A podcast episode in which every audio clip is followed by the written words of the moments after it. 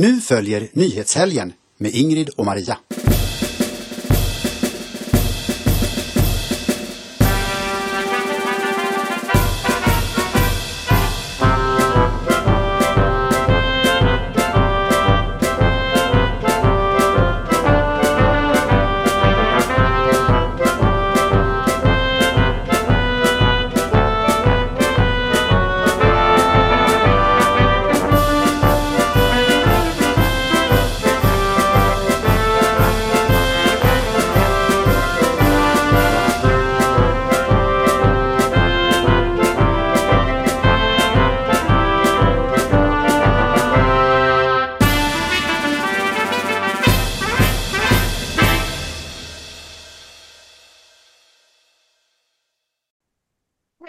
Hejsan allesammans! Varmt och hjärtligt välkomna ska ni vara till ett nytt avsnitt av Nyhetshelgen. Idag med nummer 201.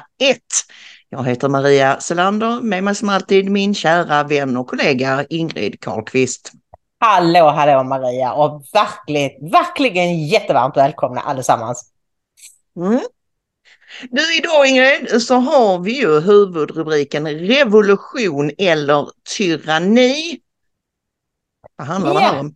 Ja, förstår du. Det handlar om vilken väg ska vi välja? Ska vi acceptera att leva under tyranni eller ska vi göra revolution? Det finns tecken som tyder på både det ena och det andra. Och, och med revolution menar jag då inte väpnad revolution utan verkligen liksom sätta oss upp mot det de försöker utsätta oss för. På bilden ser vi då Donald Trumps mugshot.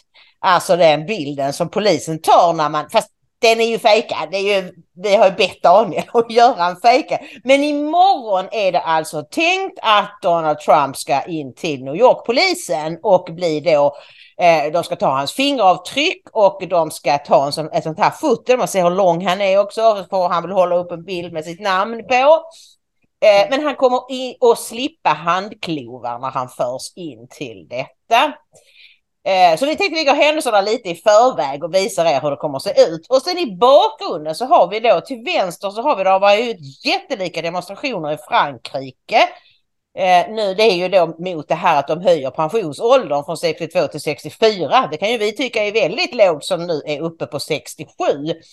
Eh, men de, alltså fransmännen är ju kända för det. De går ju ofta ut och demonstrerar och sådär. Och sen, men sen till höger så har vi de holländska bönderna.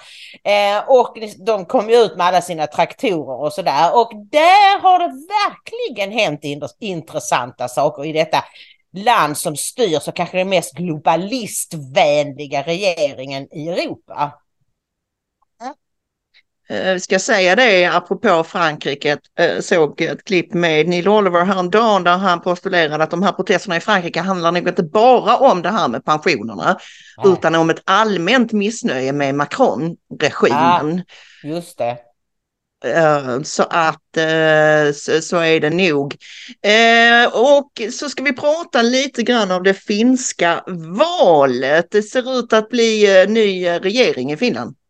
Ja, de blir som Sverige som någon skrev i Expressen häromdagen. De går från en sossekvinna till en moderat man som statsminister. Mm. Och sen så blir det en eh, litet snack här i början av programmet om eh, Bertil Malmberg, ni vet före detta SD-politikern som eh, fälldes för hets mot folkgrupp i tingsrätt och hovrätt. Han har nu fått upprättelse i Högsta domstolen. Mm. Och eh, vi, vi är många som har gratulerat Bertil. Jag mejlade honom så fort jag såg det och han skrev tillbaka och tackade och sa att han var väldigt nöjd och glad. Det ska vi prata om. Men innan vi gör det så ska vi kanske säga att idag är det måndag den 3 april 2023 och vi ska göra lite reklam för Aronia-butiken. Eh, och då är det ju så här att Aronia, för er som nu inte redan vet det, det är ett superbär. Det har flest antioxidanter, mer än blåbär, mer än svarta vinbär, mer än tranbär, mer än björnbär. Mm. Och man kan köpa den här juicen då på eh, bag-in-box, på påse och flaska. Och det finns ett, till, det är ett tillfälligt sänkt pris på sexpack med 75 centiliters flaskor. Eh, så då kan ni gå in och eh, köpa på er lite sådana. Sen så har vi också en nyhet. Nu finns det choklad med 65 procent Aronia. Det är hantverkschoklad tillverkad i Umeå. Och den ser jag fram emot för att eh, jag sa ju att jag tyckte den här vita chokladen som vi pratade om förra gången såg lite spännande ut. Och just att den här söta vita chokladen blir lite balanserad utav eh, det bittra Aronia-bäret. Sen mm. vill vi ju... Det här är alltså inte den vita chokladen som nej, vi pratade om nej, sist. Utan det här, det här är en annan ja. choklad tillverkad mm. i Umeå. Sen ja. vill vi faktiskt varmt rekommendera Eh, deras vattenfilter och de har tillfälligt sänkt priset denna vecka. Eh, och det är, det gör stor skillnad. Så fort ni har satt på det här vattenfiltret och börjar dricka det filtrerade vattnet så kommer ni att märka stor skillnad. Det är mycket, mycket godare. Mm. Så är det. Gå in på aroniabutiken.se och botanisera bland deras många eh, intressanta varor. Då ska vi gå vidare till valet i Finland. Vad jag förstår så handlade det finländska valet väldigt mycket om ekonomi. Eh, mm. Finland har jobbat upp en, en stor statsskuld under eh, covid och hur ska man liksom hantera det? Ska det betalas av snabbt med stora åtstramningar eller ska man fortsätta låna pengar eller hur ska man göra? Sådär, va? Så det var väl den stora stridsfrågan i valrörelsen. Och mm. vad hände då på valnatten Ingrid? Jo, det som hände var att de har tre partier som är väldigt nära varandra i storlek och det är då Moderaterna som då heter Samlingspartiet. Jag vet inte om det är så att båda har hetat Moderata, Moderata Samlingspartiet från början men att i Sverige har det bara blivit Moderaterna och i Finland har det bara blivit Samlingspartiet. eh, och de blev det största partiet och näst störst blev Sannfinländarna som är Finlands SD. Och på tredje plats kom Socialdemokraterna med Sanna Marin. Och då är det mm. inte så i Finland som här och det beror ju på att de har liksom alltid varit granne med Sovjetunionen, Ryssland, Sovjetunionen, Ryssland. Och då har man liksom inte tid att slåss så mycket inrikes. Så att de har, de har bildat, du vet regering över blockgränserna nästan alltid. Eh, men nu är det ju då så här att eh, Eh, oh gud, jag tappade helt tråden vad jag skulle säga. Jag, jag läser dina tankar nu. Vilka, vilka ska bilda regering? Alltså ja, det, det, är ju då Moderaterna, det. det. här Samlingspartiet som de heter, som största parti, så får de i uppdrag att söka bilda regering. Och då är ju frågan alla ställer sig, kommer de att försöka bilda regering med Sannfinländarna, alltså SDs systerparti, eller, eller med Socialdemokraterna och Sanna Marin? Och vad jag förstår så gör de flesta bedömare eh, bedömningen att, att, att det nog blir eh, med Sannfinländarna därför att stötestenarna där är färre. Mm. Även om det inte är helt oproblematiskt så är det, så vill vad jag förstår Socialdemokraterna gå en annan väg vad det gäller den ekonomiska politiken än vad Samlingspartiet vill. Så. Ja precis och, eh, då, och det är ju intressant det här att det, är, det går då till så i Finland att det parti som blir störst får alltid första tjing på att bilda regering. Så de behöver inte ha allianser klara före valet utan största parti går sen ut och säger här vill ni leka med oss, vill ni leka med oss? Eh, och, och det är ju väldigt tur att inte vi har det systemet i Sverige för då skulle ju sossarna alltid bilda regering. Ända tills det var så tanke. att ingen annan ville samarbeta med dem. Men det, så är det ju det är inte så det fungerar. Men så fungerar det i Finland och det går eftersom de har så jämnstora partier så att säga. Man kan säga att alla dessa tre partier ökade. Så vilka var det som minskade? Det var Centerpartiet och det var Vänsterpartier och det var grön, Gröna partiet och så. Så att det, det finns ett sug efter mer handfast, alltså inte så mycket utflippad politik i Finland kan man väl säga. Mm. Och vi, vi Nej, tror att det blir Moderaterna ihop med Sannfinländarna. Vi kommer att följa ja, det när, när vi får lite mer besked. Absolut, vi hoppas ju det i alla fall. Och också som en parentes ska vi bara nämna att när då Sanna Marin, äh, Socialdemokraternas ledare och för avgående nu då statsministern, när hon äh, insåg att hon hade eh, skulle tappa makten, då gick hon genast ut och gratulerade högerpartiet Samlingspartiet till segern och sa att demokratin har talat, det finska folket har lagt sin röst och firandet av demokratin är alltid en underbar sak. Och det här var ju intressant Ingrid att notera skillnaden mellan Sanna Marin och hennes svenska kollega Magdalena Andersson, hur hon reagerade när hon blev av med makten. Ja, hon gick ju då aldrig ut och eh, gratulerade Moderaterna utan det första hon gjorde när det stod klart att det skulle bli en borgerlig regering det var att hon gick ut och varnade för Sverigedemokraterna. Eh, och, alltså det hon sa var då, jag vet att det gör att många svenskar känner oro, att många redan mött hat och hot. Jag ser er oro och delar den. Nu faller ett tungt ansvar på M, KD och L att sätta en tydlig gräns mot alla försök att underblåsa hot och våld. De måste dra en väldigt tydlig gräns mot alla försök att urskulda eller underblåsa olika former av hat, hot och våld. Vare sig det riktas mot politiker, mot journalister eller mot enskilda svenskar. Vare sig det sker öppet genom trollfabriker och alternativmedia. Alltså det här är så sanslöst. Jag, jag var helt chockad själv när jag läser detta. Jag var chockad då ja. men jag hade glömt det nu liksom. Det är ju så, ja. det är så, alltså det första hon gör det är att gå ut och påstå saker som är fullständigt falska. Att Sverigedemokraterna har, har stått för hot och hat och våld. Var det några som blev utsatta för hot och hat och våld så var det ju Sverigedemokraterna. Mm. De blev ju nästan ja, alltså... ihjälslagna på sina möten. En massa vänsterdårar som stod och slog ner dem och så. Men en gång var Kent Ekeroth ute på stan med några stycken och tog upp ett aluminiumrör och då blev det järnrörsskandalen och därför står de för våld. Det hade ju inte spelat någon roll om det aldrig hade hänt för de hade ju påstått massa sådana saker ändå ju.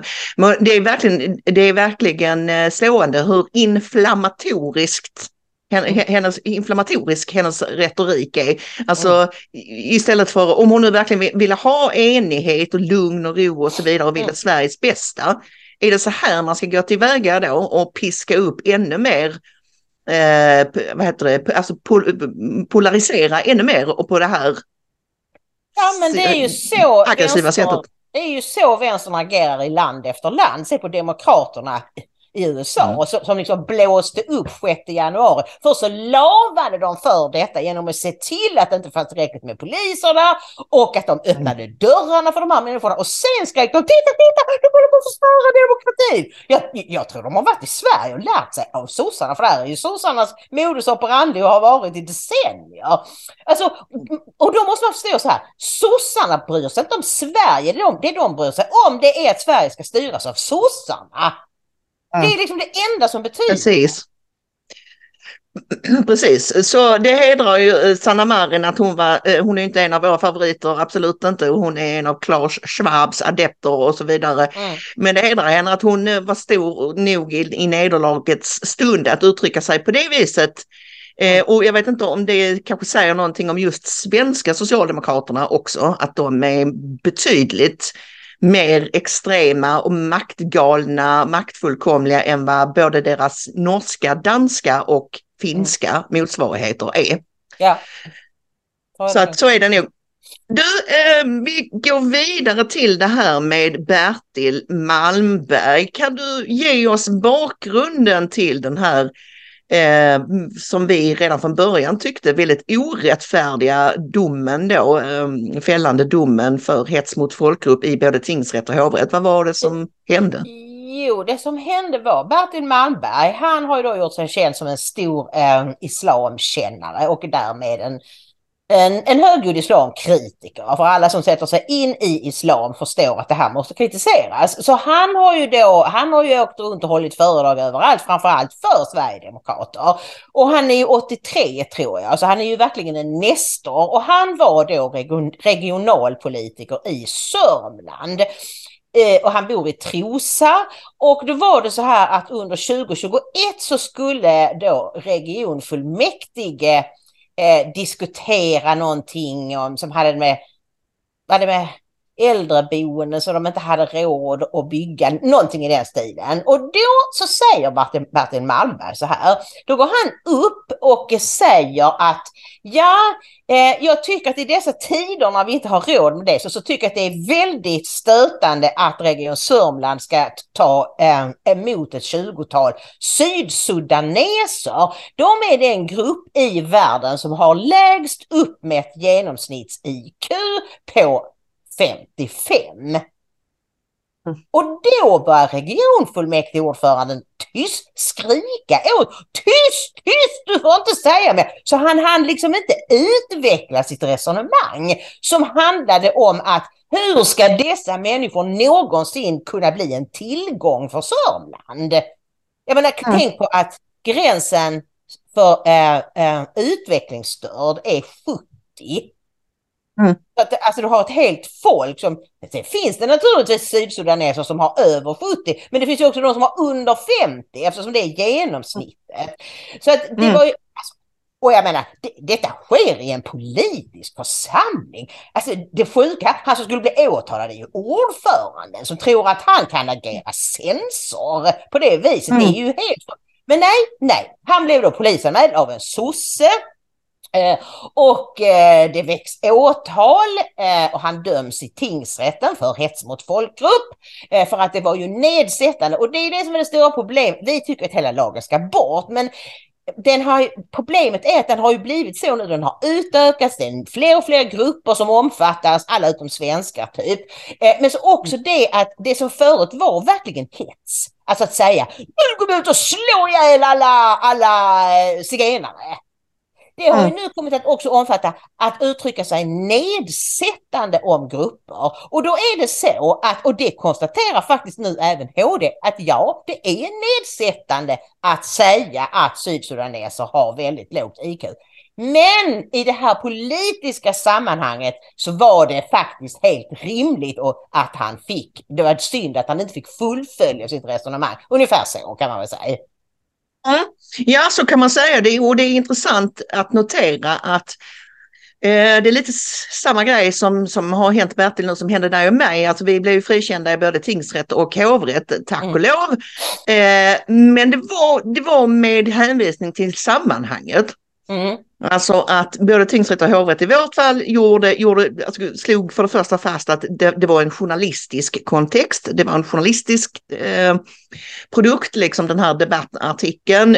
Och sen att den också skedde inom ramen för fri och öppen debatt. Och där sköt ju åklagaren i vårt fall sig rejält i foten som eh, plockade fram, hon hade printat ut eh, massa sidor med kommentarer till artikeln. Det var så här 73 kommentarer, det var jättemycket kommentarer. Mm.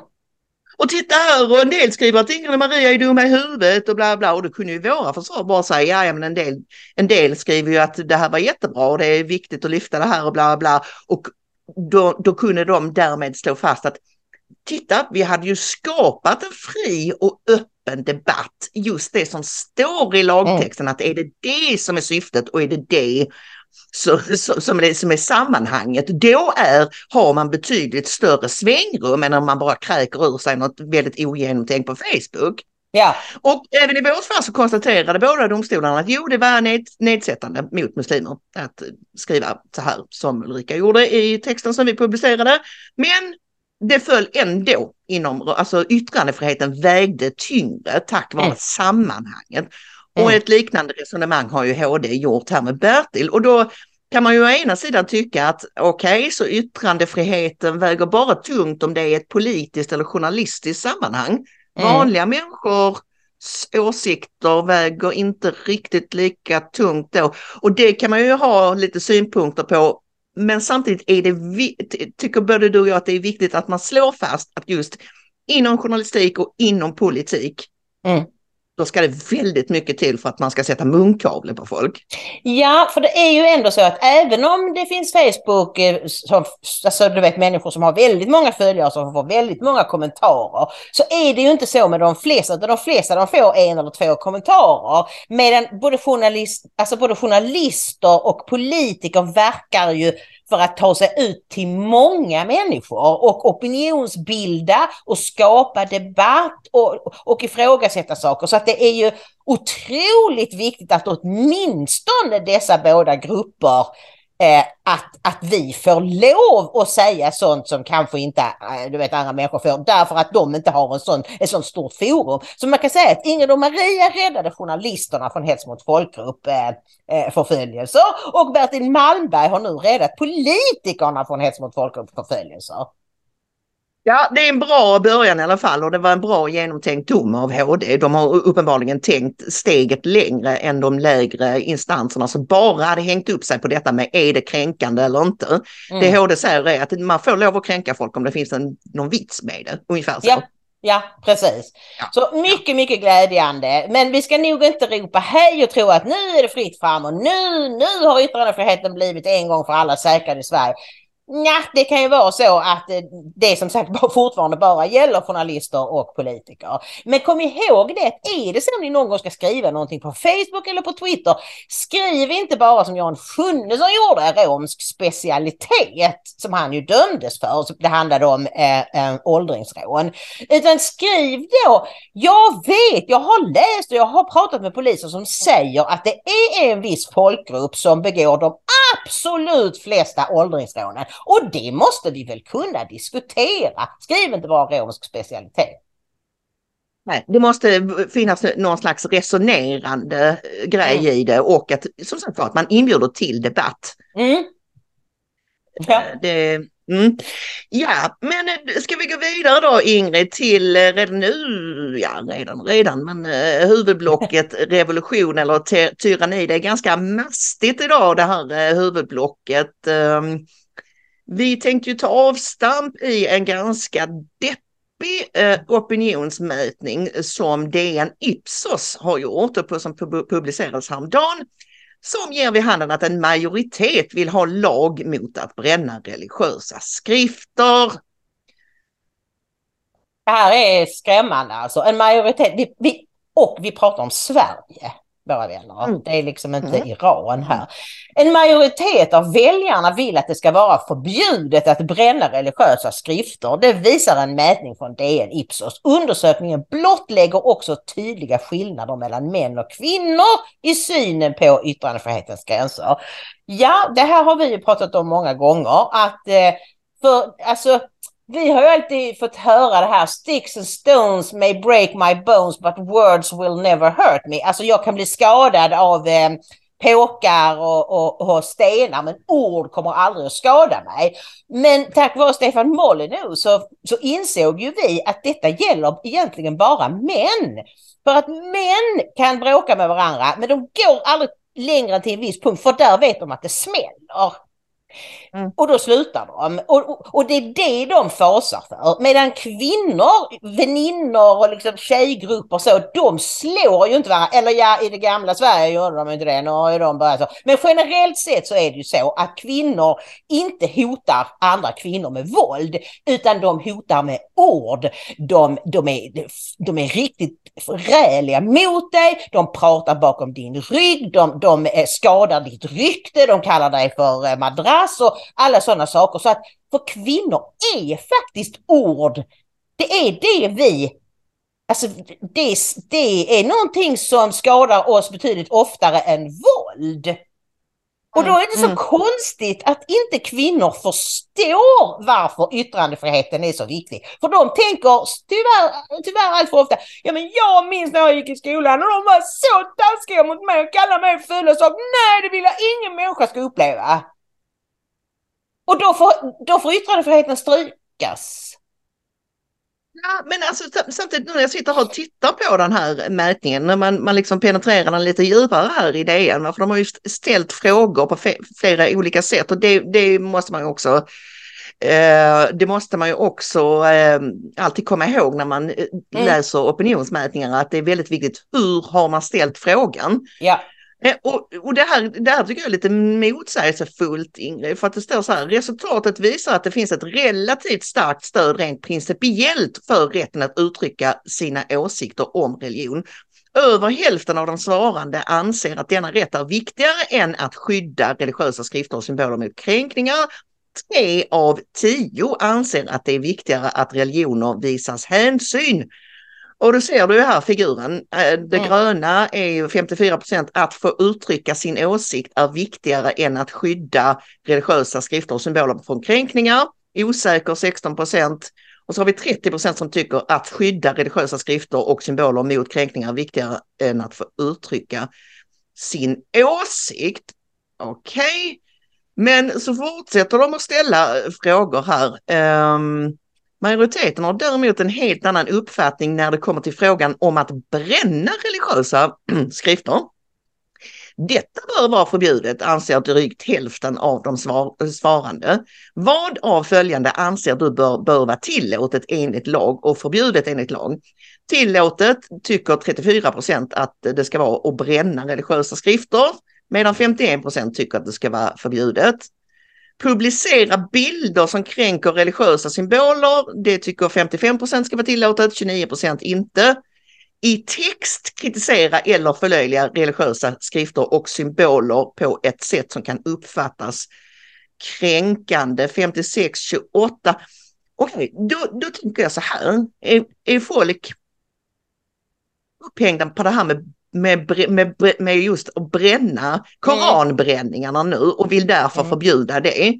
Men förstår ändå på något plan det, det principiellt viktiga, för jag menar eh, publicera bilder, där har du Muhammed-teckningarna i text kritisera eller för, förlöjliga religiösa, alltså där, där får du in allting sånt här eh, Peace Christ och Ecce Home mm. och, alla andra sådana saker som väl många liberaler gärna vill att man ska få fortsätta göra. Ja, men alltså det här är ju fruktansvärt. Alltså det är inte mm. bara det att det är fruktansvärt att 51 procent vill förbjuda att bränna religiösa skrifter. Men se vilken svag majoritet det är i de andra. I den första mm. som du sa, alltså, att man ska få uttrycka sin åsikt. Det tycker bara 54 procent att det är viktigare än att skydda religiösa skrifter och symboler mot kränkningar. 54 procent, det borde varit 94 procent. Och du har 16 procent mm. som inte vågar säga någonting, 30 procent är emot. Och det är ju antalet muslimer antagligen. Mm. Ja, riktigt så mm. många är de inte, men de är kanske 20 procent, 15-20 procent och sen så, så har de några fans runt sig liksom. Eller en massa kvinnor som inte begriper det här. Och sen då publicera bilder, ja det är majoritet, men den är så ynklig som 55 procent eller att kritisera och förlöjliga i skrift. Det är sån ynklig majoritet som 56 procent. Vet du vad jag mm. skulle vilja säga här? Det, alltså, det, skolan skulle hård satsa nu på att förklara vi, alltså vikten av yttrandefrihet. Gå tillbaka till, till liksom upplysningen. Ägna hela denna, denna termin åt att bara prata om upplysningens ideal. Vad som ledde fram till dem, varför det är så viktigt, varför det är just våra samhällen som har gick igenom upplysning, förstod vikten av detta, som har kunnat utvecklas till de mest civiliserade och framgångsrika länderna i historien. Det här mm, visar mm. ju att svenskarna vill ju gärna ha tillbaka stenåldern. Mm, nej, men svensk, det tror jag inte att de vill, men äh, svenskar är väldigt konflikträdda och bamsifierade och många tror nog att om man bara ger tusan i att bråka en massa så kommer allting att bli bra. Mm. De förstår inte att det är precis tvärtom. Det är, det är när du bara lägger dig platt, alltså vissa människor reagerar liksom inte, oh den här människan var snäll, då blir jag också snäll, utan det här var en jäkla mes som jag fullständigt kan köra över. Och, och, ja. och svenskar har mycket svårt att ta in det. Ja. Så jag tycker ut, utöver det, den undervisning som du föreslår så tycker jag nog att man i svenska skolan bör för, eh, fördjupa sig lite mer i antropologi och kulturer och du vet, ja. lära sig mer om andra länders traditioner och tänkande och liknande. Det hade väl inte varit fel? Eller? Nej, verkligen inte. Så, på slutet så här så står det så här också, ser man till partipolitiska sympatier så är det bara bland Sverigedemokraternas väljare som det finns en majoritet för att det ska vara lagligt att bränna religiösa skrifter. Bland vänsterpartister väger det jämnt medan flertalet bland alla andra partiers anhängare vill ha förbud. Alltså, hade du, hade vi, alltså, Tänk om vi hade sagt detta för tio år sedan. Ja, om tio år så kommer de flesta svenskar och vill att man ska förbjuda koranbränning. det är dummaste! Och det, alltså, det värsta är att det sker så gradvis. Det är den kokande grodan så att folk liksom, jaha, jaha, en majoritet förbjuder. Ja, men det kanske inte är så dumt. Det kanske är bra med förbud. Varför ska, varför ska vi bråka i onödan? Nu ska varför vi alla vara snälla. Nu sjunger vi Kumbaya tillsammans. Och att man inte förstår att det är just i konfliktytor som man gör nya upptäckter. Mm. Mm. Alltså vi, du och jag har ju pratat om Galileo Galilei och hans, eh, liksom som, som katolska kyrkan eh, uppfattade som fruktansvärda provokationer och påstå att jorden snurrade runt solen och inte tvärtom Mm. till exempel. Var skulle, var skulle vi vara om, om, om det inte hade funnits sådana människor? Vi Ja, hade trott att jorden var platt och liksom suttit och i någon grotta och sett korkad ut antagligen. ja Det är det är liksom, helt klart. Det måste ju finnas sådana enspännare outliers som går Mm. emot, som vågar stå upp mot överheten. Stå upp, alltså till och med när man riskerar att bli eh, fängslad eller till och med mördad så måste man bara säga det. Vissa saker måste man bara göra annars är man bara en liten lort. Som Astrid Lindgren skrev i Bröderna Lejonhjärta.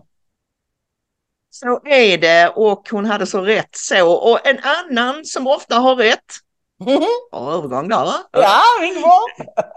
Det är Marcus Allard. Han blir bättre och bättre för vart program som går tycker jag. Och Ja. eh, i, i veckans program så konstaterade han att han trodde nog nästan inte att han kunde jaga upp sig mer än vad han gjorde efter Uppdrag granskning. Som vi Mm, också hade veckan. klippt ur. Mm. Mm. Eh, men det kunde han, för nu har, nu, nu har han sett Kalla fakta och deras dumheter om Mattias Karlsson och hans manifest. Ja. Och eh, det pratade vi om i senaste eh, podden eh, lite Mm. grann. Det här med, Och det här fruktansvärda att han använder ordet folkutbyte. För vem gjorde det? Det gjorde minsann Breivik! Och då är SD som Breivik och de vill döda oskyldiga barn. Här är ju vänsterliberalernas signum att de bränn, genom att brännmärka vissa ord vill fula ut hela debatten. Mm. För det går inte att föra en debatt eller ett samtal utan att ha en vokabulär. Mm. Och om de fular ut tillräckligt många ord så, så kan ju inte folk kommunicera till slut. Så det är ju en strategi som de har. Absolut är det det. Och är det någon som har sett igenom denna strategin och är fullständigt rasande så är det Marcus Allard. Här får ni honom hur det helt plötsligt blivit aktuellt att diskutera avkall på våra grundlagsstadgade fri och rättigheter i syfte att inte kränka de nya bosättarna. Allt det här är ju resultatet av islamisering, av att islam tar mer plats på bekostnad av vår svenska kultur. Och det hade ju inte hänt om vi inte hade haft en stor invandring från primärt muslimska länder. Och vill man dessutom bredda elitbegreppet kan man ju förstå det som en syntes av politiker, tjänstemän, företagare, mediamoguler och annat klägg som förenats i viljan att trycka igenom den typ av migrationspolitik som vi haft och till stor del tyvärr fortsatt har. Andelen svenskar av den totala befolkningen minskar i relation till andelen invandrare som istället ökar. Naturligtvis kan inte det beskrivas som annat än just ett folkutbyte. Men syftet med att attackera folkutbyte som begrepp är ju just det, som det alltid är när eliten vill inflammera ord. Ah, det, det där ordet, det vet vi ju var, var, var det kommer ifrån och, och, och vad det då säger om dig.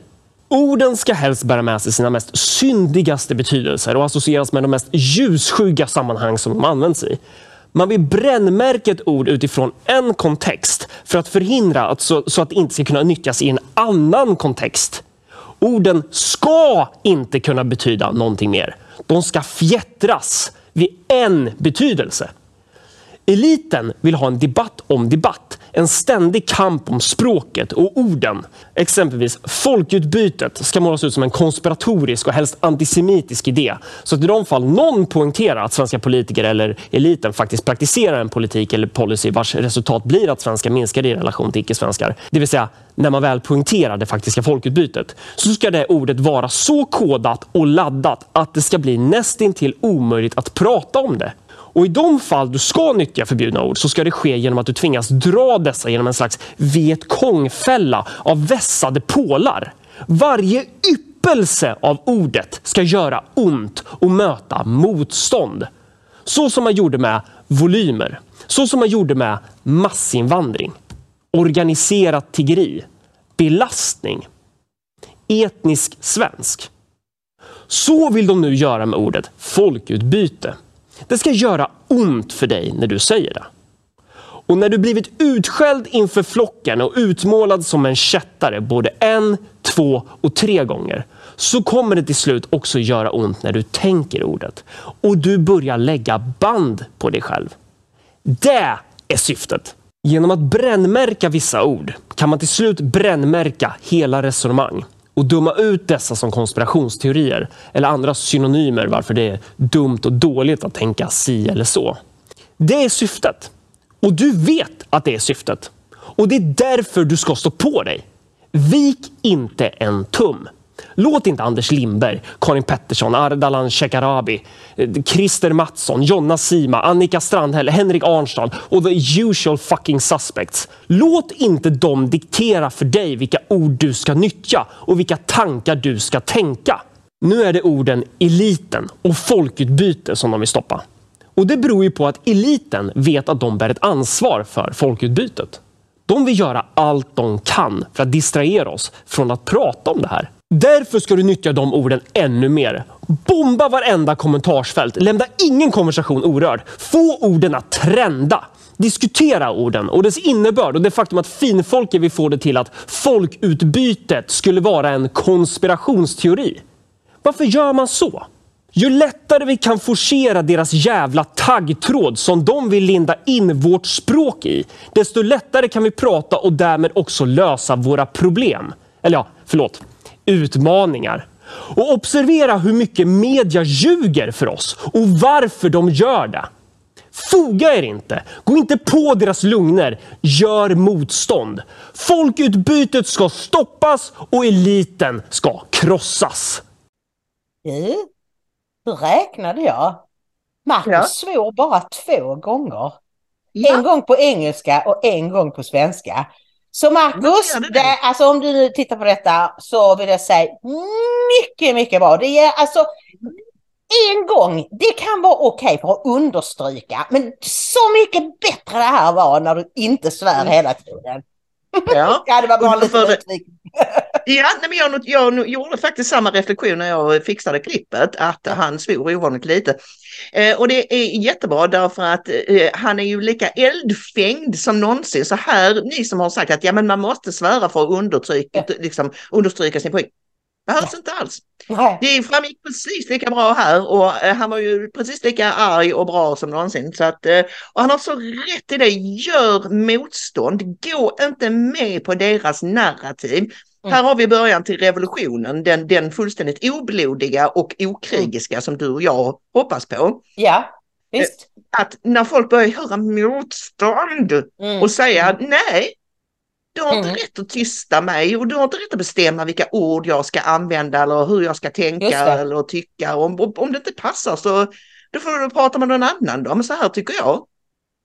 Vi måste Mm. Liksom visa stor oräddhet i förhållande till de här människorna som ju representeras mycket bra av dem han räknar upp här. Strandhäll, Ja, Karin Pettersson, Anders Lindberg och kompani, Jonna Sima och dem. Mm. Och någonting som jag också vill säga, vi har ju alltid sagt det, att ju fler vi är som går ut och säger öppet vad vi tycker, desto eh, lättare blir det. För de kan inte sparka liksom eh, 10 000 människor och de kan inte fila ut oss allihop.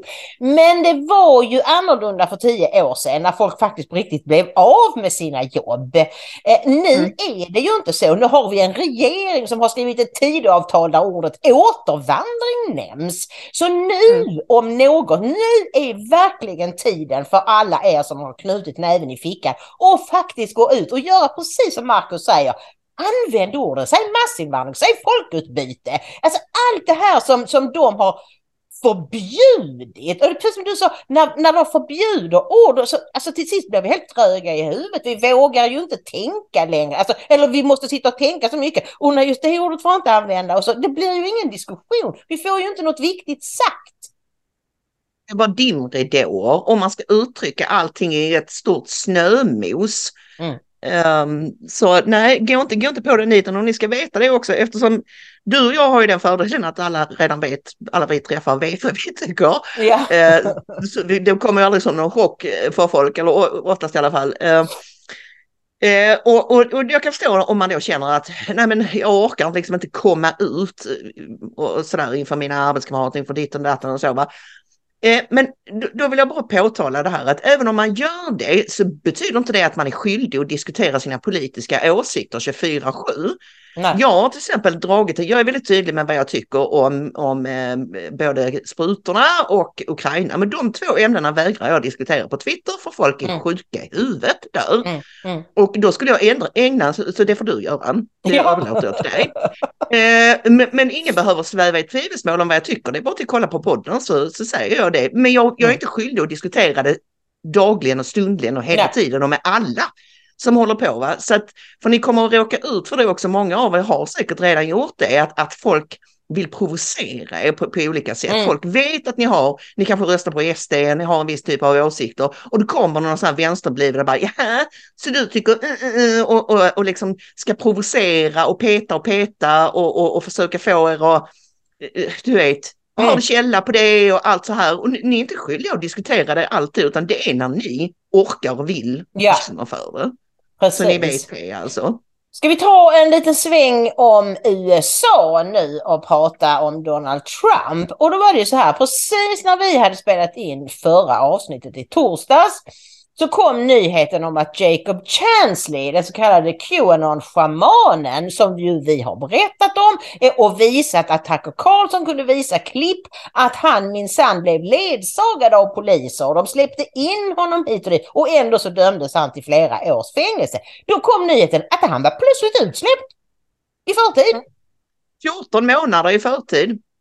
Eh, och man kan ju då få eh, avdrag på sin strafftid även i USA för good behavior, alltså gott eh, uppförande. Mm. Men även om han hade fått det så skulle han sutt- suttit en 6-7 månader till. Så det kan inte ha varit det, utan det, det måste ha varit att hans advokat nu kunde eh, peka på de här bilderna som Tucker visade och säga att det här var saker som inte kom fram Mm. under rättegången och som inte ingick i vårt försvar och ja, nu, nu, nu har det kommit fram helt nya omständigheter som gör att eh, den, den här Ja, och, ska och sen, det konstiga var också, sen dog nyheten helt och hållet. Jag har inte sett honom framträda någonstans. Jag var säker på att Nej. han skulle komma till Tucker Carlson och det har inte skrivits om. Jag har sökt på hans namn varje dag och det kommer inte upp någonting nytt. Så att det kan ju vara så att antingen är det så att de säger så här att om ni släpper ut honom nu så kommer vi inte att kräva en ny rättegång. Så är det liksom bra med det. Mm. Och att det och att han då har lovat att inte säga någonting om detta. Så skulle det kunna vara. De har ju en del sådana deals som de gör.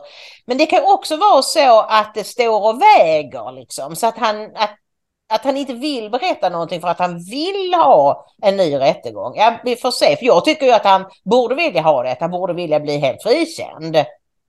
Ja, om man tänker att den första han skulle framträda hos eh, skulle vara Tucker Carlson som ju var den som var den direkta anledningen till att han nu Mm. är frisläppt. Men vi får se, han är ju i, i någon slags halfway house vad jag förstår. Så han är inte utsläppt på gatan utan han är i ett sånt där um, boende, du vet, som man är mellan fängelse och eget boende. Just det. Så det kan hända att han inte får lov att Okej. göra några intervjuer därifrån. Det kan vara så. Mm. Eh, vi får Men se. Vi får se. Men, advokat kunde väl göra intervjuer. Nej, någonting säger mig att det är någon slags tystnadsplikt involverad i detta. Men på vems initiativ eller så, det får vi se. Det, det kommer att komma fram. Men den glädjen varade ju inte särskilt länge, Maria. För några timmar senare fick vi veta att nu det blir ett åtal mot Trump. Det sa ju Trump redan för drygt en vecka sedan att de kommer att åtala mig och sådär. Men då läckte det ut att det har varit en grand jury som är som en, som en jury. Um, fast innan det har eh, blivit rättegång så att säga. Och de får, får gå igenom vad åklagaren har och så säger de om, om det ska bli, liksom bli ett åtal eller inte. Och då läckte den nyheten ut att grand juryn hade sagt ja till åtal. Mm. Och det är jättekonstigt, var Eh. kom det här? Var, vem, vem släppte ut det? Att det är väldigt mycket skumt mot det, alltså sku, skumt runt detta, för det borde inte ha läckt ut.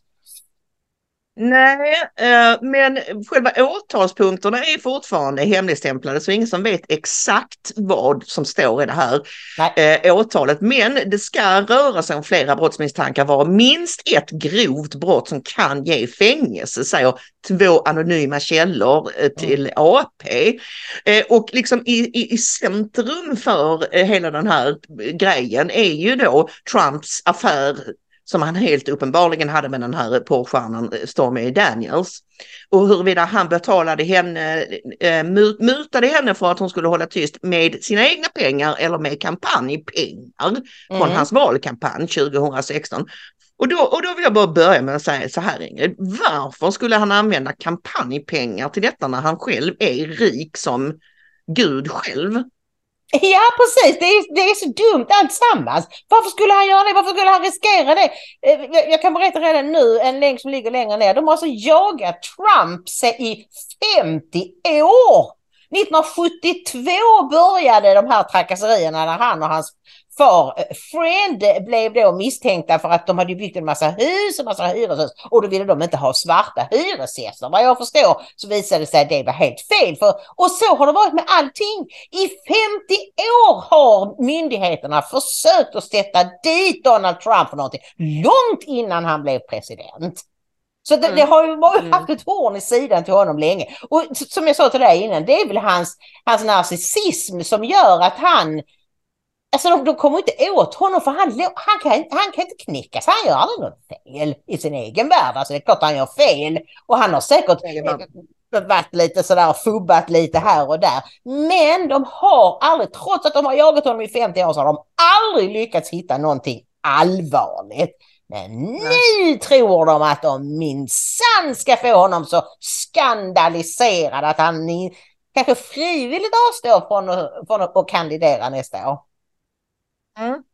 Ja, vi ska kolla på ett klipp med Glenn Beck hos Tucker där han liksom utvecklar sina tankar kring eh, vad, vad, vad, betyder det här och, och överhuvudtaget vad är det som händer nu egentligen? För det är väldigt mm. mycket saker som händer på en och samma gång. Ja, och innan ni ser det så vill jag berätta att Glenn Beck som ju är journalist och kommentator, han har egen show och vi tittar rätt ofta på honom. Eh, han var så sent som 2016 en Trump hatare. Det här är viktig information för att ni ska förstå hur fantastiskt det är att just han uttrycker sig så här. We have the banking crisis. They say it's fine. It's just beginning. We um, yesterday we had the Saudis and uh, Brazil and um, uh, China enter a deal to where the petrodollar is over. Brazil and China are going to cha- uh, trade in their own currency. That's the beginning of the end of our currency. That means a dollar collapse. That yes. means we become Venezuela. We will have war with China. We will have war with Russia and Iran. Uh, we have the restrict bill. We have social media and our NSA and everybody else in bed with each other, silencing people. We, of course, have the raccoon dogs, which we all know is bullcrap. Um, and now this week we have a new uh, gun grab that they're trying to do. Um, Biden and his family taking money from the Chinese. What do you think this Donald Trump thing is really all about? The American, the America that we knew, the fundamental transformation that started in 2008 is finished. We are no longer viewed as a superpower. We are now a, an elderly, what we're Joe Biden just walking into the twilight.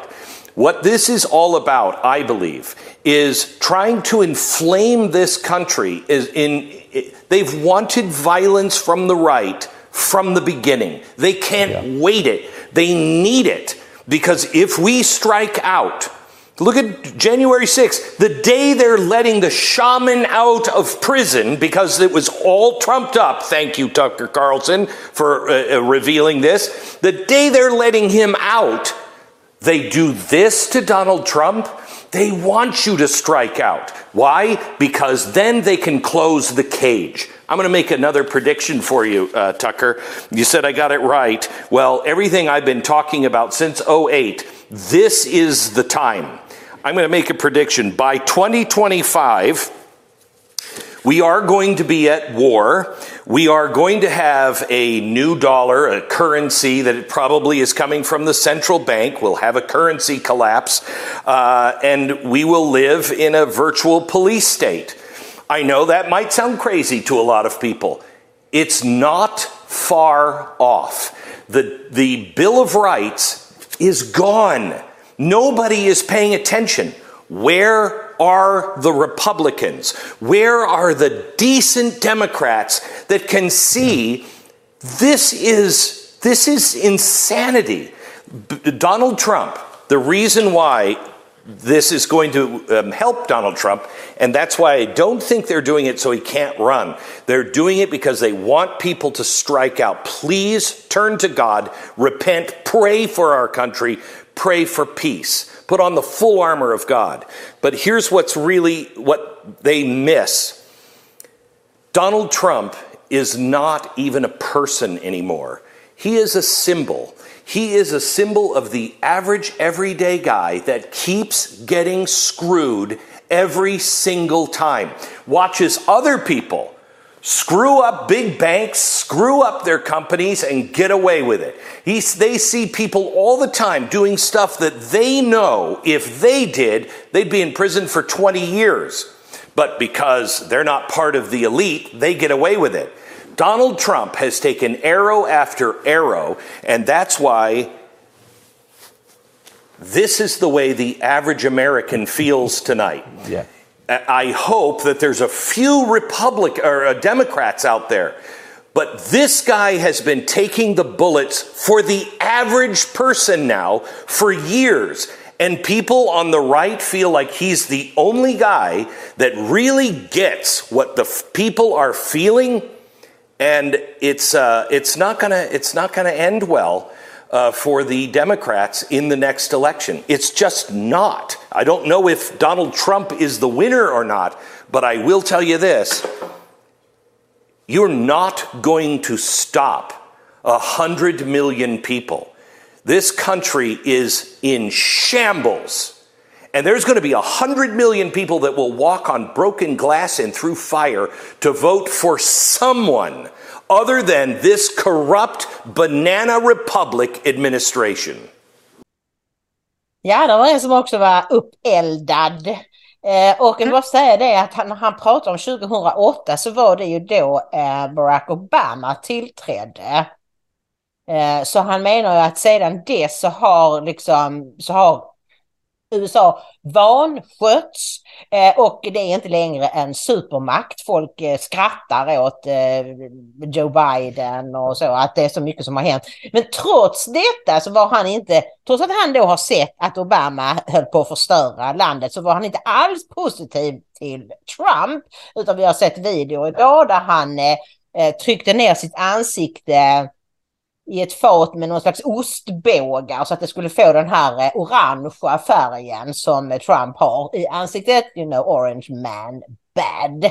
Så att han har verkligen inte uppskattat Trump. Men nu ser han någonting annat. Han ser, och han säger det, det är inte det att de tror att han ska hoppa av kampanjen. Utan de vill hetsa folk till alltså att gå ut och vara eh, våldsamma. De vill polarisera så mycket det bara går. Och, de, och det är därför de trycker in detta i folks huvud. Vi tar er idol! Han som faktiskt gjorde bra saker för er. Han ska få bli tagen fingeravtryck på och mugshot. Mm, mm, mm. Ja, de, de vill gärna hetsa fram ett nytt 6 januari eller värre, mm. mm. någon slags inbördeskrig i, i USA. Mm. Eh, och eh, ja, nej men alltså det var ju många republikaner som var skeptiska mot Trump när han eh, blev kandidat. Ja. Det ska man ju komma ihåg, speciellt de lite mer eh, gammelrepublikanerna och jag vet inte om Glenn tillhörde dem, han är ju katolik och sådär liksom och, och om det liksom hade någonting med saken att göra, jag vet inte. Men det, det är ju bra att han nu ser att för du och jag har ju, har ju dividerat fram och tillbaka. Är Trump den bästa kandidaten eller hade det varit bättre med DeSantis? Mm. Eh, och, så, så, och du har väl hållit dig till Trump hela tiden och sagt att jo men han är den enda som kan reda upp situationen så som den är nu.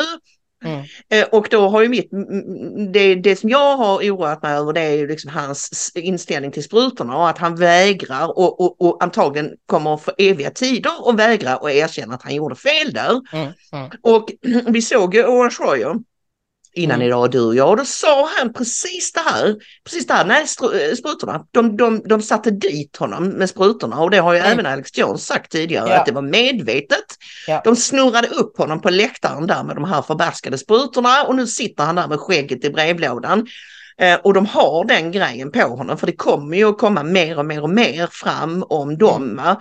Men sa Owen, bortsett från det så är han den enda som kommer att kunna reda upp allt det andra som händer. Mm. Ekonomin, Ukraina, världspolitik, alltså allt sånt, allt sånt här. Och, och det tror jag. Det, jag, jag, tror, jag tror att Owen har rätt i det och jag tror du också har haft rätt i det. Men det, och det är en, en eh, stor plump i protokollet det här med hans sprutvurmande. Men okej, låt gå för det då för att eh, det, det är liksom här är det ju alltså världskrig som står på spel och Ja. en fullständig Ja. ekonomisk kollaps. Mm. Så att, eh, Ja, Ja. Jag, så jag tror helt enkelt att man får, man får ta det, go, det onda med det goda när det gäller Trump. Att han, som den narcissist han är så kommer han aldrig att erkänna att han hade fel, att han blev lurad och så. Och därför så, så har han slutat prata om det överhuvudtaget.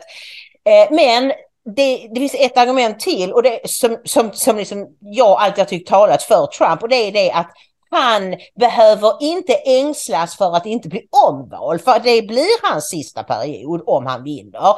Så han behöver inte sitta som han gjorde de första fyra åren och ta det lite lugnt. Och, Nej, jag kan inte göra för mycket för då kanske jag inte blir omvald som, som någon annan hade fått göra. Utan han kan gå rakt in och han vet exakt vad han gjorde för fel förra gången.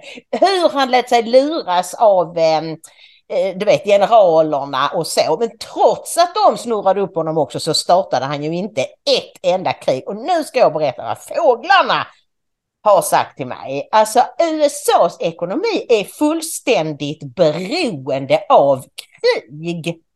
Men det kan det väl inte vara? Det kan väl inte? Jo, därför att krigsindustrin är så viktig och den kör igång, alltså den har, den har, det är som en motor i hela ekonomin.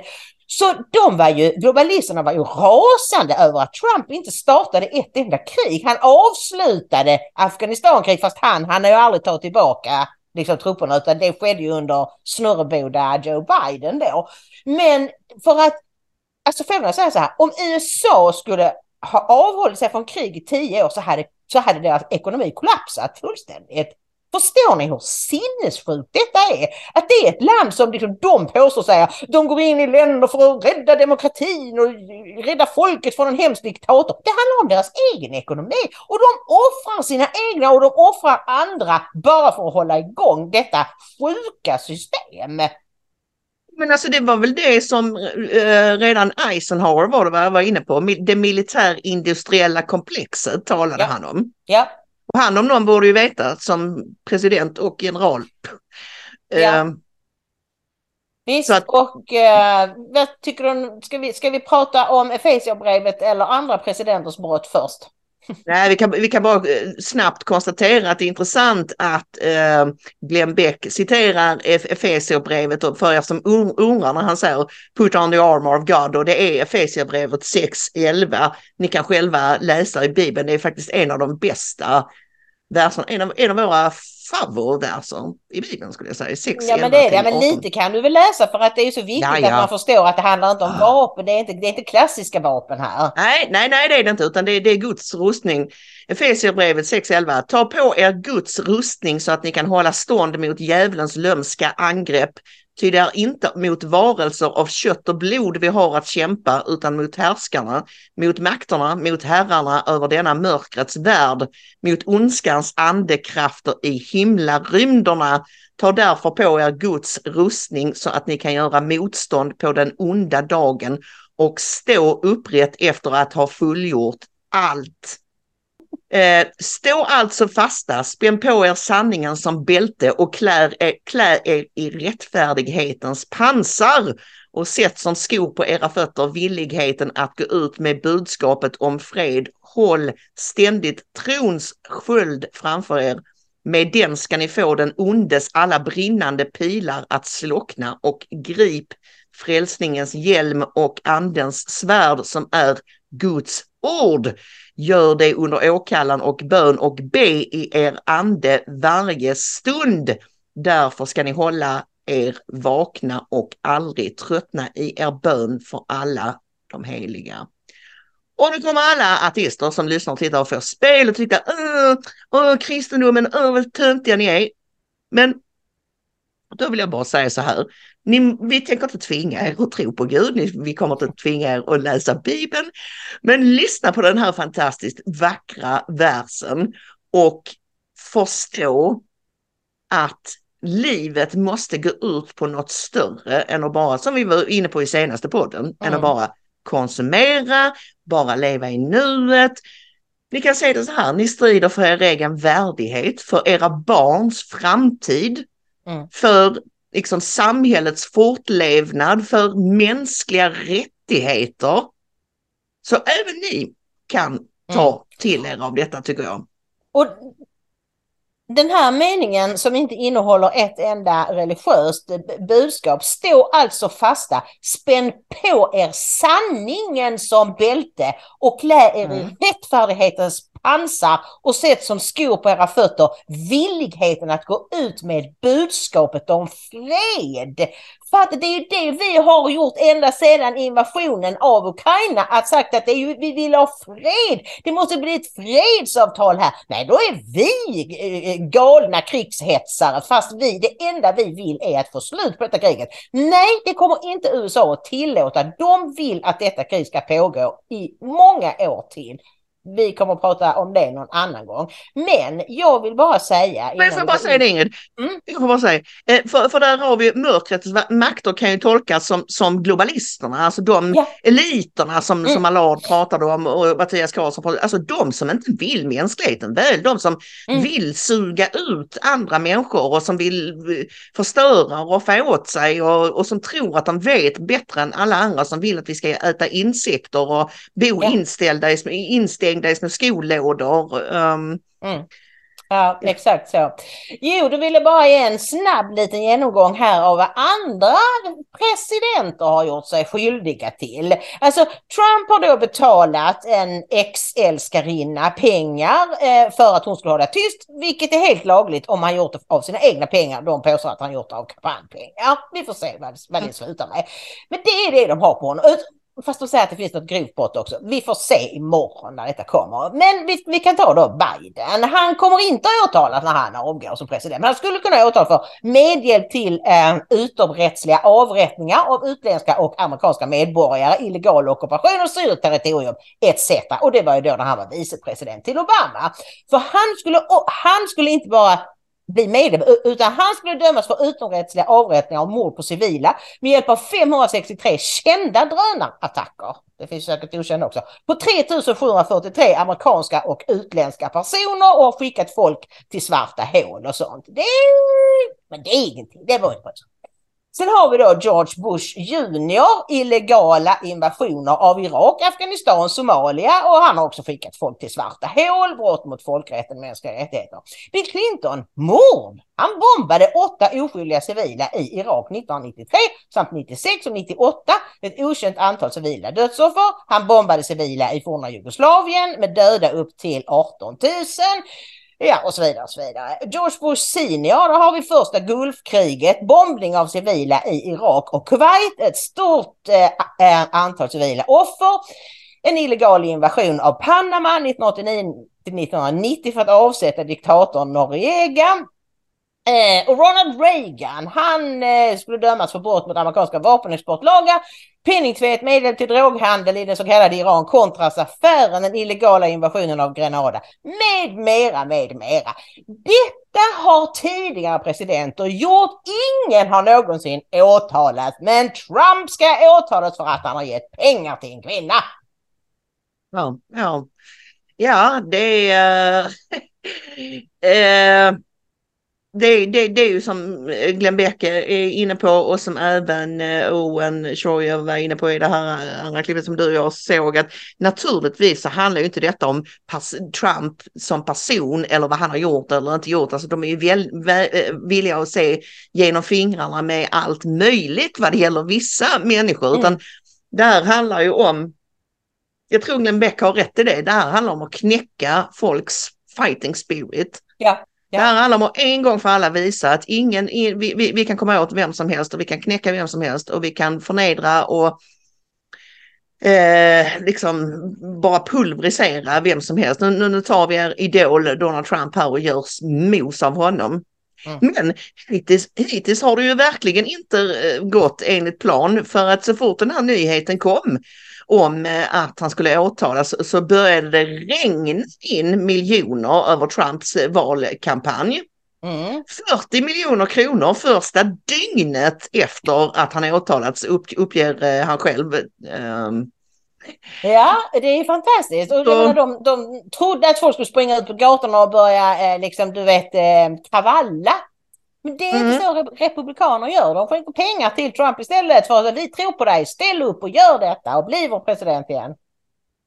Ja, och, och jag tror att viktiga personer som Tucker Carlson, Alex Jones och sådana har varit otroligt eh, noga med att understryka, ni måste förbli fredliga vad som än händer. Ja. Alex sa det redan när, när den här eh, hemska skolskjutningen eh, inträffade som vi pratade om sist och, mm. och liksom hela det här eh, Trans Day of Vengeance. Och han, han sa det, gå nu inte i denna fällan. Mm. De vill att ni ska ge er på transpersoner och vänsterpersoner och de vill, de vill provocera fram våld på olika sätt där, men fall inte för det. Nej. Och detsamma säger, säger ju Tucker hela tiden att det är jätte, jätteviktigt att alla håller sig lugna här nu och mm. bara protesterar fredligt. Ja, och det, ja. menar, så, rent generellt så är det ju så att det är på vänstersidan folk ägnar sig åt kravaller och slagsmål och, och, och skjutningar och så. Men du, ska vi avsluta med ett litet vipp-piller då? Mm, Eva Vladimirbruk. Ja. Hon, eh, snyggt holländskt eh, ja, uttal. Ja. Eh, hon, hon gav en jätteintressant intervju häromdagen. Hon är på resande fot i London uppenbarligen. Och pratade här, förklarade lite mer ingående vad de här holländska eh, eh lantbrukarnas eh, protester handlar om och, och, och, att det liksom är en, en, det här är en grej som har hållit på under flera, flera år, längre än vad vi kanske har fattat riktigt, åtminstone sedan 2019 har mm. det varit en strid där myndigheterna på olika sätt har försökt knäcka bönderna och de har haft olika förevändningar. Först var det någon, någon eh, något, något utsläpp som de påstod och nu är det, nu om, om det var metan eller och nu, nu är det nitrogen, vad heter det, kväve, kväve. Mm. kväveutsläpp. Och hon förklarar, och det var ju så fantastiskt intressant att få, få veta att vad är det då med kväve som är så farligt? Jo, det är att de har massa naturskyddade områden i Holland och de får inte förändras. Och om bönderna släpper ut kväve så, så, så genererar det mer växtlighet. Mm. Så då kan en, en, en, naturskyddad kulle där det bara har varit sand eller någonting, då kan det plötsligt börja blomma en massa saker där och det får det inte göra. För Va? det får inte förändras. Alltså det är helt bisarrt. Ja, det, det, är så dumt så man blir alldeles matt alltså. Men det var väldigt intressant. Hon, hon sa så otroligt intressanta saker. Alltså det finns ju Eh, Holland är ju ett litet land, men ändå så är de världens näst största exportör av livsmedel, bara slagna av USA som är hundra gånger större eller någonting. Men trots att det är ett väldigt litet land så består 80 procent av landet av jordbruk. Och det är, det, för att det är så väldigt bördig mark där. Och de andra folken bor ju då klumpade ihop i storstäder och de tar emot sig 400 000 invandrare per år för ju Sverige och Blekna i jämförelse. Och så hon tror att anledningen till att de gör det här det är att de vill ha mark och kunna bygga städer och, och bostäder och så. Och, jaha, och det vill ju inte bönderna naturligtvis. Men det finns en annan, ett annat skäl att ge sig på bönderna. Just för att de är konservativa. De vill mm. leva mm. som de alltid har gjort. De är inte några perfekta konsumenter som man kan lura upp på läktaren genom att säga you will own nothing and you will be happy. De är grundade i marken sedan generationer och därför mm. vill regeringen mucka med dem knäcka ja, men ja, precis. Men vi har ju redan konstaterat här på den att eh, det här bondepartiet, BBB eller vad de nu heter, eh, mm. de, de, de skördade ju enorma valframgångar i senaste eh, regionvalen och är nu då största parti i den holländska senaten. Och Eva är ju lite sådär att hon är de så bra egentligen som de verkar? Men det är de mm. kanske och så landar hon ändå i att ja, ja men det är ju det är åtminstone bra att så extremt mycket människor har röstat just på böndernas parti som ett mm. statement. Mm. Mm. Och eh, ja, vi ska höra Eva Vladimir Brock eh, när hon utvecklar sina tankar lite grann här. It's always a rules for rules for thee, but not for me type of situation. And I mean, you know, we, we can talk about the examples forever, but all these climate um, meetings that they have, you know, th- they always come in their private jets. But then, you know, somebody who works their nine to five job uh, pays, I don't know, up to half of their their income in taxes uh, that wants to go on holiday once a year to Spain to forget about you know their miserable life. Though that that man can't do that. They can't have their meat at the dinner table anymore you know but they get to eat steaks travel around the world maybe potentially even buy their carbon credit you know by the time that that comes into existence which i think it will because you know it's being very very openly discussed mm-hmm. it, I think this will be a sort of neo feudalist system where for some people everything will be possible, but for others nothing. Is this what you back at the beginning of the conversation? You you used the term perfect consumers. Hmm. Is that what is that sort of tied into this neo feudalist concept? I wanted to ask what what is a perfect consumer? What what is that a reference to? Yeah, so I think that's that's basically the um, the goal, or what you know, the globalist institutions of this world, people like Klaus Schwab that you just you know refer to, want us to be. Because if you are a perfect consumer who doesn't believe in anything higher than well, either the government, the climate, or whatever crisis they you know choose to, to fly with in that period of time, um, but that is what consumes you, and you consume their products, then you're you know you're a perfect cash cow for the establishment for the system.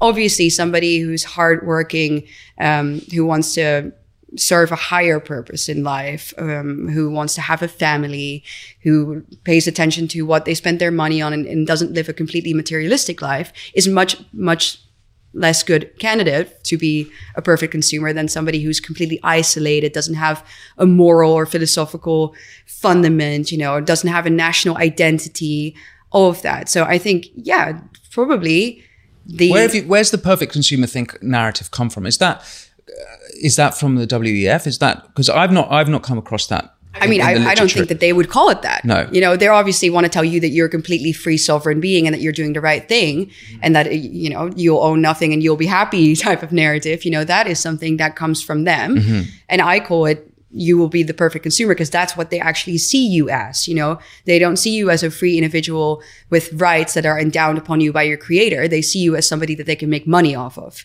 And if you are too critical of the government and if you see through their actual plans, you won't be that. Mm-hmm. So of course you want to numb people. You want to dumb them down. You want to subdue them, you know, and you want to make them believe that this modern day lifestyle is, is what will actually make you happy. Mm-hmm. Because then you're easy to control. And so it is your hypothesis that what we're seeing in the Netherlands with the Dutch farmer results is the first, or one of the first, not the first maybe, but one of the first uh, revolts against that ideology. Yeah, I think so. I think that's what it symbolizes. And that's why I'm, you know, even though maybe politically speaking, I don't put all of my solace in the political party system. You know, I, I don't know if this BBB party will live up to its claims, if it, um, if they don't just find a way around it. But the fact that the people, you know, went out in such vast numbers to vote for a party that literally has the word farmer in its name. Yeah. You know, that's amazing. That's that's why I'm excited about this because it, it shows you that you know maybe not everybody wants to be the perfect consumer, and we are not just going to sit back and allow it to happen and and you know have live our live our lives in our 15 minute cities and and eat uh, manufactured food or printed uh, 3D printed meats and insects and and and watch all stupid woke Netflix shows etc you know? Maybe some people want some uh, different type of life. And I think in a in a small sense this is this shows that that reflects that people actually don't want that type of life at all. Ja, det var väl ett viktigt ett piller där att i, i, revolutionen har redan börjat i Nederländerna.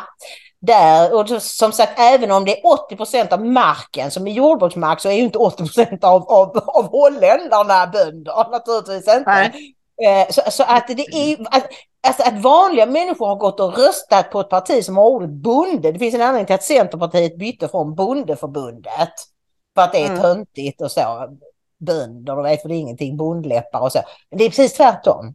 Det är bönderna mm. som förstår det här med varför konserv det, det konservativa sättet att förhålla sig till utvecklingen är det enda rimliga. Och att vi, vi hör hemma, vi människor, det är viktigt för oss var vi hör hemma. I en nation, i en bygd, i vår familj. Mm. Och eh, Eva ser ju det här som ett första, ett, ett, ett första riktigt starkt, starkt tecken på att folk faktiskt inte vill vara den här perfekta konsumenten och gå i Klaus Schwabs ledband utan uh, börja förstå, börja vakna upp och Owen Schroyer var för den delen också, om vi nu ska återkomma till honom, han var inne på samma mm. resonemang. Vi ser det överallt nu, alltså the great awakening som de kallar det. Och mm. Han menar på att det räcker, alltså när jag är ute, om jag är ute och tar en fika eller är på gymmet eller vad är, och jag hör vad människor pratar om, människor som inte känner igen mig och som inte vet vem jag är, liksom, jag bara tjuvlyssnar på vad de pratar om. Mm. Så hör jag ju att samtalet nu är ett annat än vad det var för två år sedan. Till ja. exempel. Mm. Så att eh, låt oss hoppas att det, eh, att det stämmer. Vi behöver vita piller desperat. Ja, Mycket för jag säga det också att bara... ni kanske undrar så, jaha men ska de bilda regering? Nej, det var ju ett regionval. Så de styr nu i samtliga regioner i Nederländerna. Men det är också så att det är regionvalet som bestämmer hur senaten ska se ut, som är liksom på något sätt över riksdagen. Och, och senaten kan stoppa beslut som regeringen och deras regering med Mark Rutte som premiärminister. Mm. Han är ju Klaus Schwabs bästa eh, undersåte. Så att det här har ändå, jag tror att det har chockat globalisterna att just Nederländerna som Mark Rutte har liksom ordnat så bra nu har gjort uppror. De valde mm. revolution, fredlig, mo istället för mm. Hur är det Ingrid? Då är det hög tid att knyta ihop vår måndagssäck och eh, om ni gillar det ni ser och hör här idag så får ni hemskt gärna trycka tummen upp på Youtube och eh, Swebtube och Rumble och skriva en kommentar. Eh, och ni får också gärna stötta oss via något av betalningsalternativen som finns på ingridochmaria.se. Vi tar inte emot några statliga bidrag utan vi är helt beroende av ert stöd. Så är det. Så är det. Då eh, önskar vi er alla en trevlig vecka med mycket solsken och eh, så hörs vi igen på torsdag, skärtorsdagen. Det gör vi. Mm. Ha det gott allihopa och Gud välsigne. Gud välsigne.